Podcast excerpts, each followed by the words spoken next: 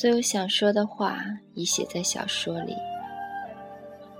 故事中的人分别说出我想说的话。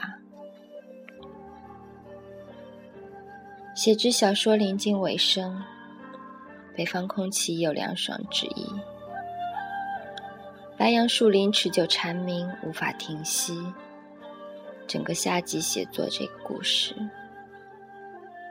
在郊外农舍几近与世隔绝，全日工作。写累时，在旁边沙发上短暂入睡，醒来又写。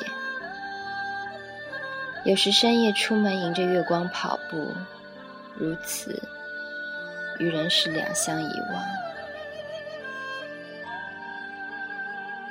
若缺少人的参加、介入、发言或行动，万物照旧寡言心生。微小人类所持有的不过是自身存在。譬如，我记得午后时有雷阵雨，雨声在二楼屋顶发出爆裂声响。排山倒海，天地如同融合一体。站在窗边凝望白茫茫雨雾，时间此刻超离现实。在雨声中读书和入睡，瞬间云团飘远，天色放晴，阳光重新逼人眼目。我珍惜每一刻这样的感受。池中心情如同他们再将不复再来。蝉鸣，午后雷阵雨，浮生采摘西红柿嗅闻到的芳香。风吹过时，树叶略动。清晨竹叶尖端的露水，孩子的笑容。一朵即将开始成朵而不自知的花。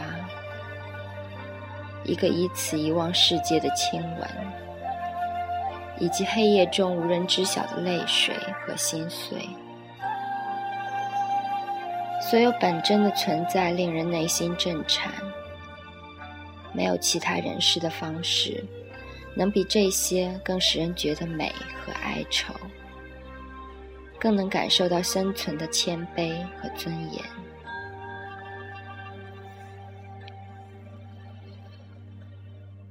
有人说，如果不知道回去哪里，心就如同无根的兰花。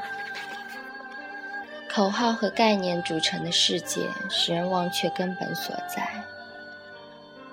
情感变幻无常，却是突破规则界限，得以让人接近自我的稀少机会。喜悦、抚慰、虚索、依赖、分隔。决裂、性爱、自我发现、寻找、放弃、宽恕，种种组成，试图让人明心见性。时间有限，